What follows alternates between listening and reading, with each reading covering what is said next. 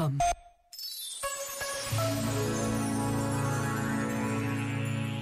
Escreveu o padre Domingos Terra sobre a espiritualidade de Santo Inácio de Loyola.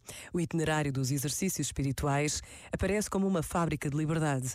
Procura-se que a pessoa atinja um grau de liberdade que se revele compatível com a expectativa que Deus tem a seu respeito. É claro que este esforço de alargamento da liberdade não é para ser efetuado de modo abstrato. Os exercícios têm em consideração toda a circunstância exterior e interior da pessoa que os faz.